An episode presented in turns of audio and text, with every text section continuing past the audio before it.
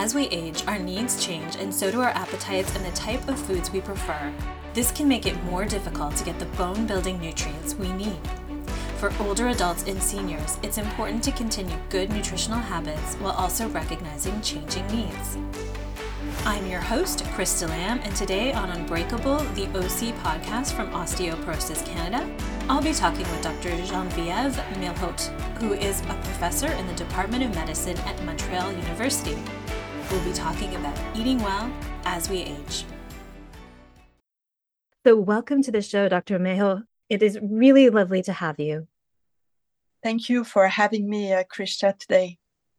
So, we're going to be talking today about eating as we age. And this is really interesting to me. I know that I don't want to eat the same things that I ate as a child. I don't want to eat the same things that I ate necessarily as a teenager. But I didn't realize that as we age, our taste buds and our tastes start to change. So, can you tell me a little bit about why that happens? Actually, you're totally right. The number of taste buds declines with age. And this, of course, impacts taste detection. So, with age, we are less able to detect. Uh, the threshold of detection for taste is higher. So, maybe you've noticed that you add extra salt or you add extra sugar to your foods in order to taste them. Or perhaps you, you've noticed that foods taste bland sometimes. So, these are consequences of this decline in number of taste buds with aging. And so, as our taste buds change, that probably means that we do different things in terms of what we eat and how we eat. And so, how can this affect our lives as we age? Are there things that maybe we're avoiding that we shouldn't avoid? I would say that some foods may taste differently. So, for instance, for example, some foods may taste uh, metallic with you know a metal taste. So maybe you will avoid those foods maybe you will experience aversions of foods because they taste differently or they no longer taste what you remember they were tasting so yeah it could affect the amount of foods that you're taking but also the quality of foods that you're taking and i wonder if you are on a medication or if you're taking a supplement of some kind can that affect our taste buds as well yeah, medications, I would say that they could affect the way you taste the taste detection. I'm not sure that medications per se would have any impact on the number of taste buds. It is more uh, documented that it's linked to the aging process, not to medication. But medication, of course, may change the way you taste, may kind of introduce these uh, metallic taste, may make you lose the taste for some foods. This happens. And do you think it's also sometimes like I know I've been on medications that have made me gain weight or made me, you know, not as hungry? Is that something that might happen with medications as well? Yeah, medications can have an impact on your appetite and make you less hungry for foods. It may have to do with your taste, of course, but it has also effects of their own. So medication have an impact, for instance, in brain regions that control your level of appetite.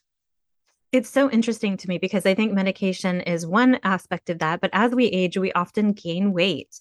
And so for some people, they might be thinking, oh, I need to diet, I need to change what I'm eating. Why is it important to think about what you're eating when you're trying to lose some of that weight? Sometimes people may opt for strategies that are not very healthy. They might skip meals, for instance, or try to cut some foods from their everyday diet it's interesting that you bring that up because this is a consequence of aging actually it's this changes that occurs in our body in terms of body composition.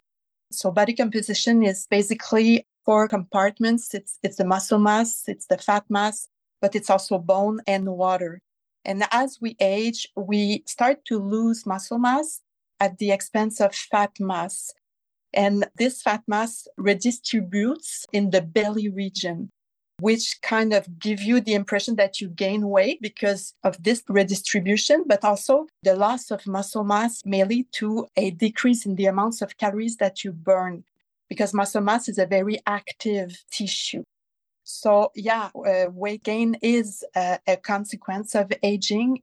And to manage that, you have to play on both sides. Uh, you have to play on the calories that you burn by uh, ideally keeping your muscle mass. And how you do so is to you exercise or you do physical activity program with resistance training. So this will help you to keep your muscle mass and avoid this decline in muscle mass with age. And on the other side, which is more uh, my expertise, which is nutrition, is to try, you know, to not cut the calories that you ingest, but maybe opt for substitutions. For instance, if you're used to cook or bake with a cream or whole milk, maybe you can change this for low fat milk or use to make sauce uh, low fat milk with cornstarch instead of cream. So there are many substitutions that you can make. And you may not notice that there will be less calories that you will put in your body. I think that's really, really great because we have to be thinking of also about our bones when we're thinking about losing weight. Are there strategies or things that people can be doing to protect their bone health while they're trying to lose weight? Yeah, of course, if you keep your muscle mass, this is going to be extremely helpful for your bone health. And when you do those uh, substitutions, try to opt for foods that are high in protein, high in calcium. For instance, the substitution of whole milk or cream for low fat milk, you will just cut the calories down, but you will keep the proteins and the calcium. That's going to be a good substitution. So you have to be careful. And of course, not to eliminate foods that are rich in proteins and calcium. So you have to play on your muscle mass and you have also to be careful with what you eat. Yeah, and it's really interesting too, because I think that for some people, as they age, they may also be on a fixed income. They might not have as much disposable income to spend on food. So they might be worried about, you know, what they're purchasing and they might be buying things that are more processed or things that might be less healthy. Are there some strategies for people who might be looking to save money while they're also looking to eat better? Yeah, there are many strategies that you can adopt to save money at the grocery store. I think one of the strategies is to really look for bargains or, or foods that are on sale and plan your meals accordingly. Because when you plan your meals, you tend to less buy uh, processed food or ready to made dishes. So that might be a good option. Look for specials, look for bargains, stock items that are on sale. So if you have the space to, to store those items, that might be a good strategy. It relies on planning, on preparing yourself, uh, your meals, cooking yourself. So these are options that are cheaper than, as you said, buying ultra processed and ready to made or frozen dinners or ready to made dishes.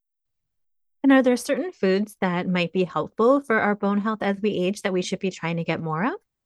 Yeah, but it depends again, because as we spoke before, as we age, we can, of course, gain weight, but we can also have issues with appetite and uh, with taste.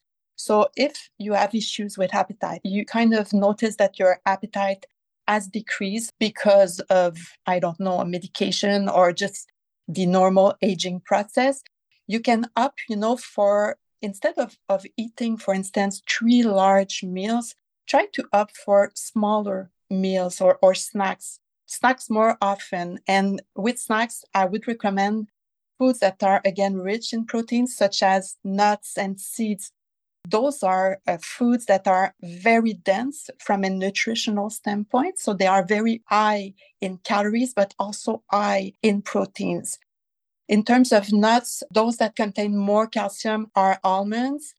In terms of seeds, it's sesame seeds or tahini, if you like the sesame butter.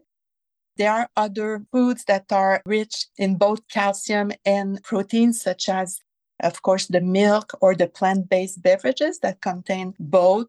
You have the soybeans, uh, the edamame, which is the immature soybeans that we found in the frozen section of the grocery store. So there are many, many foods that you can eat in small amounts because you do not have a lot of appetite, but you can eat it small amount and contains a lot of nutrients that are important for your bone health. Yeah, and it sounds like for people who might not be able to get enough nutrients, these are some ways that they can do it. Because I know in my house, my mom growing up loved to eat almonds, and I know she still does. So those are some of the the easy things that you might want to pick up. But Is it also something if you can't seem to get enough calcium or you can't seem to get enough of the nutrients that you need, should you be considering a supplement? Yeah, it really depends on what you eat. Sometimes people cannot achieve a sufficient intake of nutrients, especially calcium or vitamin D, by diet or by foods alone. So in these cases, it might be, yes, appropriate to opt for calcium or vitamin D supplements. But again, it might be helpful maybe to seek advice for experts because sometimes as a person, we have the impression that we eat not enough of a nutrient, but if someone who is an expert in the field, so for instance, a dietitian will just look at what you eat and assess if it's sufficient or not, may find other options than supplementation to, you know, boost a little bit your intake. Yeah, and I think that's also a really good point because I think sometimes we also start supplementing before we even know if we need the supplements or not. So that's a really good piece of advice.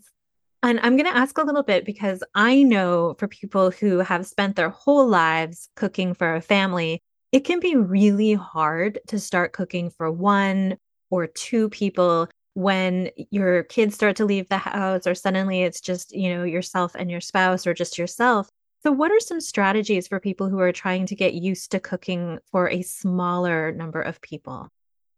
It really depends on who you are as a person. If you're someone who is very social, I would maybe encourage you to cook for others, for instance. So, to participate to potluck meals, for instance, if you have a circle of friends or if, if you have a group of people that you can organize such activity that might be a good way. So you will keep cooking for large amounts of people but it's going to be for other purposes than your own family. You can of course cook large volumes of foods but store it for later use. So of course again the purpose is not the same. It's not feeding your own family but it's going to be useful for future use if you're more the solitary type, there are other strategies. People sometimes do not like to cook. They were kind of not forced, but you know, they had to cook for large families. But then when they are alone or with their spouse, they don't really like to cook. So there are options for these people. So the meal delivery systems, for instance, you know, these boxes that are uh, delivered at home with all the pre-portioned ingredients and the, the step-by-step instructions to make the recipes. It requires little prep, little cooking, and it might be a good option. Although it's not a low cost option, it's more expensive. There are also food delivery services that you may opt for, such as Meals on Wheels, or maybe some meals are offered at other centers nearby, community, religious facilities, or senior centers that you may go. Sometimes these meals are at low cost, so this could be also options to make meal uh, more, you know, social because it's really well documented that when we eat with others, we eat more. We eat a more variety of foods and we eat also a diet of better quality. And I, I, think, too, one of the things I've realized is that when you are dealing with loneliness, which I think a lot of older adults especially as their you know kids may have moved away they might be dealing with that too. So i love the idea of getting some socialization and getting out and spending time with friends or peers. So one of the things that i also wanted to ask you is for a lot of people listening they may be starting the process of caring for their parents or thinking about as their parents age how they might be able to help support their parents in their bone health as they move into more of a caregiver position as their parents are no longer able to care for themselves do you have any advice for caregivers about how they can help with nutrition and their parents?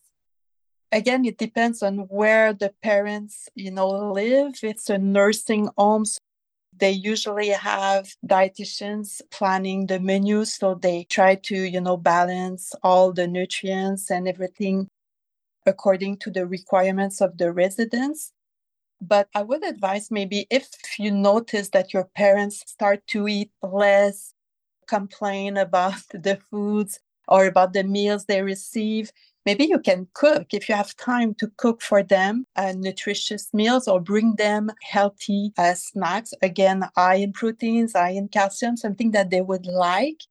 And you know that they will kind of get the nutrients that they need in again sufficient amounts. I think that's really important too, because for a lot of people, they may be getting foods in a long term care facility that are not familiar to them culturally or are not familiar to them in terms of what they would choose to eat if they were at home. So that's really good advice, I think. And so it has been so wonderful. I think there's been so many things that we have learned today that will be really helpful for people as they start to think about eating and nutrition as they age. And so I want to thank you so much for joining us on the show today. Thank you very much, Krista, for having me. It was a pleasure to speak about uh, this topic. Thank you to Dr. Mailhot for joining us today. I'm Krista Lamb, and you've been listening to Unbreakable, the OC podcast from Osteoporosis Canada. Today, I've been speaking with Dr. Geneviève Mailhot about eating well as we age. If you'd like more information on osteoporosis, visit our website at osteoporosis.ca. If you have questions or comments about this topic or about our podcast, reach out to us on our website or via social media. You can follow us on Facebook and Instagram. Enjoying the show? Hit subscribe in the podcast provider of your choice. Thanks for listening.